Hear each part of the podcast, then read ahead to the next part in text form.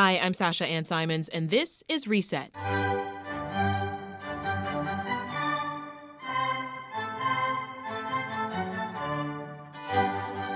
That is Mozart's Serenade, Eine kleine Nachtmusik, performed by the Chicago Symphony Orchestra in December. The musicians were masked, and there was no audience.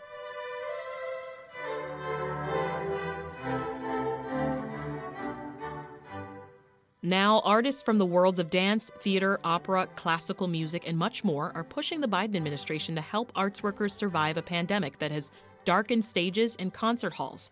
This week, Steve Strahler from Crain's wrote about how the CSO has been able to survive. Chicago Symphony Orchestra has been able to uh, blunt the impact of the uh, lack of ticket sales and the refunds they've had to give out by leaning on their uh, extensive donor base.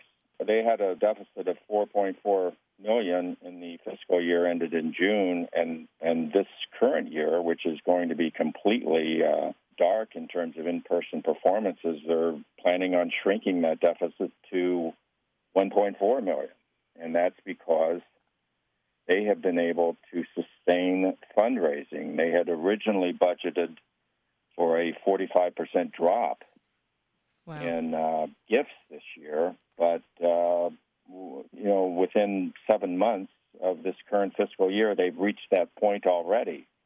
So one one could presume that with five months remaining in the year, they will uh, raise as much money uh, as they did last year. But most arts organizations aren't as lucky as the CSO. So Chicago playwright and actor Matthew Lee Erlbach is leading a campaign called Be an Art Hero. It's a 100 days of art and activism focused on legislation like the Dawn Act, which would provide tens of billions of dollars in grants. Matthew Lee, welcome to Reset.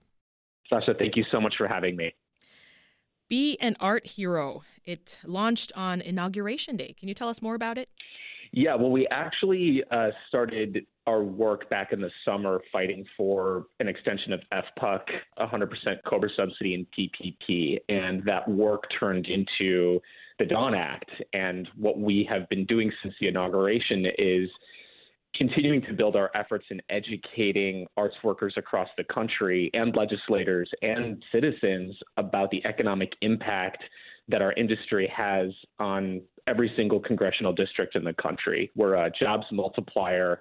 The national growth rate is 2.2%, but with arts and culture, it's 4.16%. So, you know, we're talking about the Chicago Symphony Orchestra and the Lyric look at the Museum of Science and Industry, Steppenwolf Goodman, Broadway in Chicago, these are stars and they anchor in their orbit a highly interdependent local commercial ecosystem that drives hospitality, tourism, uh, retail, restaurants, you, you name it. And so if we lose these institutions, we lose all that ancillary business and the arts related businesses.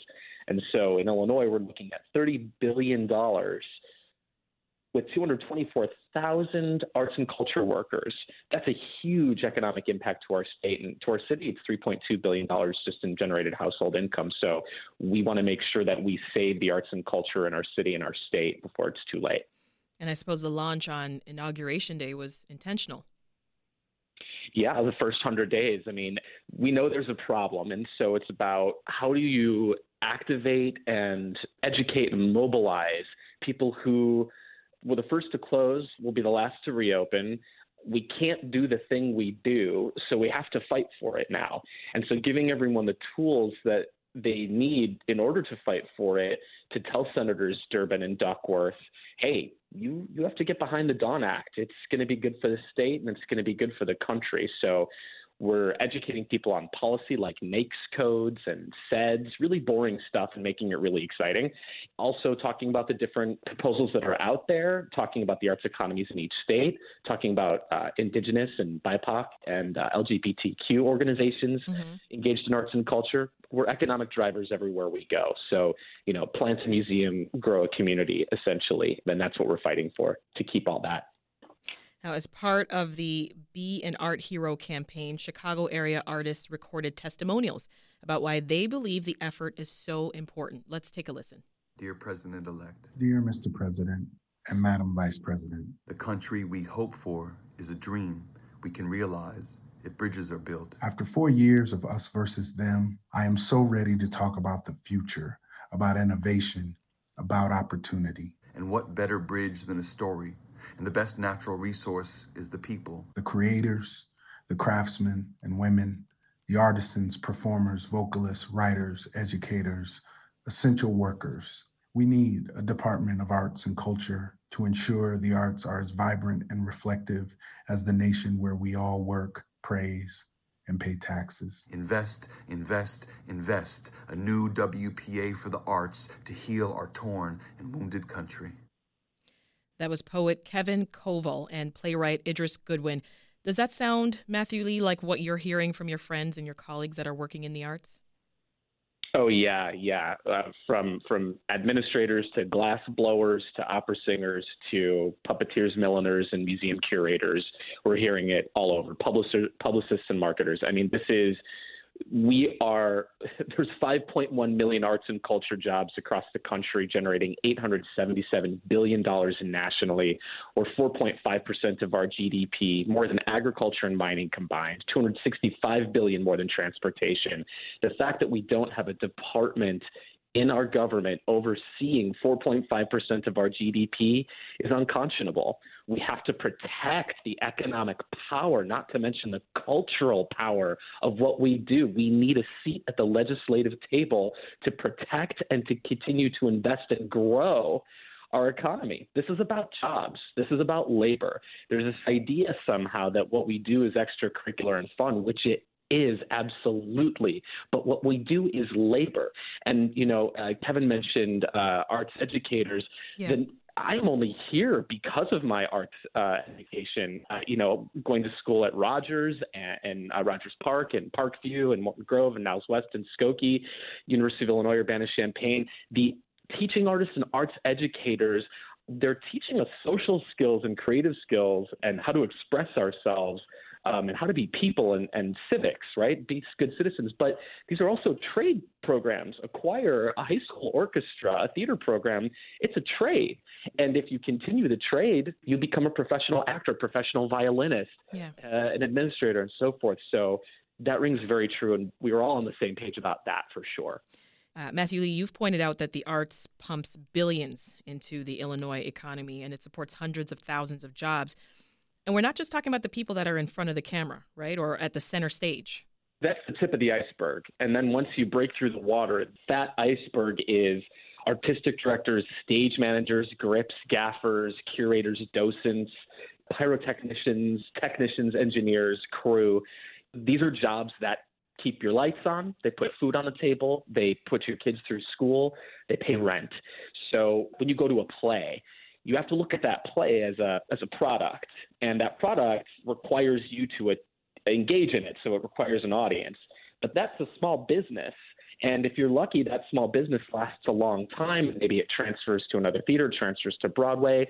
Look at a TV show in the same way. You know, we have a lot of uh, Chicago-based uh, procedural dramas. Yeah. Um, I think Chicago PD, et cetera. Right. You know, the longer those last, that's a job, and let's say that show lasts for 10 years. The, these Dick Wolf shows last a long time. You're employing hundreds of people and the money that you're making is in multiple markets. It's not just you're providing Chicago jobs, but you also are providing jobs for you know affiliates around the country. It's it's a huge business. So a TV show is not just a TV show. A TV show is a small business, and so we want to attract and incentivize all forms of arts and culture in Chicago and Illinois, and, and not just TV and film, by the way. We're, we're talking visual arts in, in addition to recording arts and cultural spaces as well all over the state. Because if we incentivize that, we're attracting people back to the state. We've had a we've had a immigration problem. People are leaving Illinois. We can bring people back to Illinois. We can bring people back to Chicago, and give them a reason to invest. And yeah. so that that is a, that is a way to incentivize growth. Matthew, I want to get your reaction to the way that arts employees are treated in another country. So in France, artists whose work has been disrupted by the pandemic, they get direct and consistent support from the government. Here's one of the artists speaking about it recently on NPR's All Things Considered. I'm living inside a society where culture has been given a lot of value. Coming from an American culture, it took a little while to adjust to that. This is something that kind of gives you a little bit of a rhythm where you feel like you can catch your breath and say, okay, I actually have the space and the time to continue to be an artist on a daily basis. is an enormous luxury. It has changed my life. And I can add that the same is true in Canada. Not only have artists and arts groups been directly supported uh, since the start of the pandemic, the federal government boosted the amount as part of Canada's fall economic statement. Matthew Lee, this is undoubtedly not how things are working in the United States. Safe to say? Yeah, correct. That's, that's an understatement. We are not treated that way. And part of our directive right now is to re educate our legislators and everyone so that we don't have to fight this fight again. We need to be front footed about this. We can't accept pennies incrementally for the NEA and for their agencies when we know that that money is going to places with that the return on investment is great. Every dollar that goes in, I think it's $17 or something that comes back out. So when you're looking at those countries, there's an appreciation for their legacy, the legacy of their arts and culture. We are arts. This is our greatest export. Hip hop, blues, jazz, musical theater, Hollywood, yeah. our, our, our culture, our comedy, our culture is what you know there's there's fiscal hard power but then there's also the soft power of of our expression i think that you know it's not rich people's job to fund the arts the government needs to get some skin in the game because yeah. return on investment is so high. We can't rely on boards and donors to continue to fund these institutions. It's not their problem, frankly. The government has got to get involved. This is only good for the country, and that way we can be more representative of whose stories we're able to tell also. This yeah. is a holistic solution to a greater cultural and economic problem. So much more we could say on this. We'll have to leave it there. That is Chicago playwright and actor Matthew Lee Erlbach. Matthew, thanks so much for joining us on Reset. Thank you so much. Appreciate it. And that's today's reset from the pandemic to the arts, politics to business, and people working to make your neighborhood a great place to live. We've got the best mix of conversations for you right here at Reset. Make sure you're subscribed and take 30 seconds to give us a rating and review. It really helps other people find us. I'm Sasha Ann Simons. Thanks for listening. We'll meet again tomorrow.